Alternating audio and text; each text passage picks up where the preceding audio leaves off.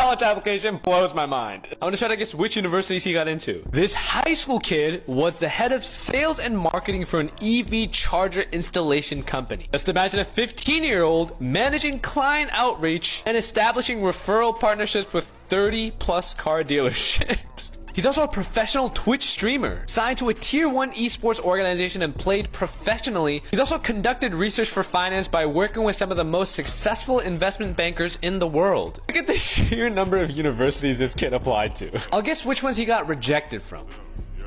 I'm gonna say he got rejected from UPenn Wharton.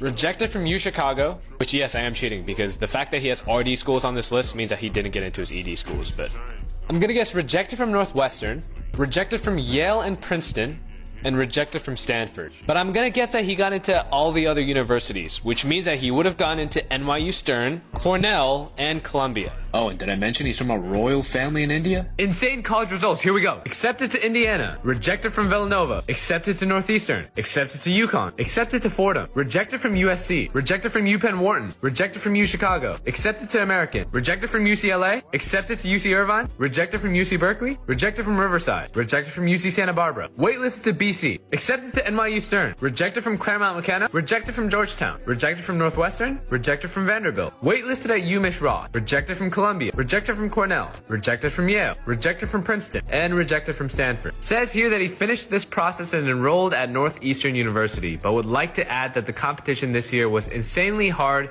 for finance and CS students. And although I might have not ended up at my top choice, I am happy with where I am headed. Quick reference, he did not take the SAT and was top 10 percentile of his class. I think he was ranked 7th out of 500-ish. His positive mindset is great. Northeastern is a great school. And things happen for a reason. Even though he had a great application overall, perhaps there was something missing that admissions officers wanted to see in his application, or it was just the luck of the draw. After all, CS and finance are probably the two most competitive fields for students to get into college for. Follow to see more cool applications.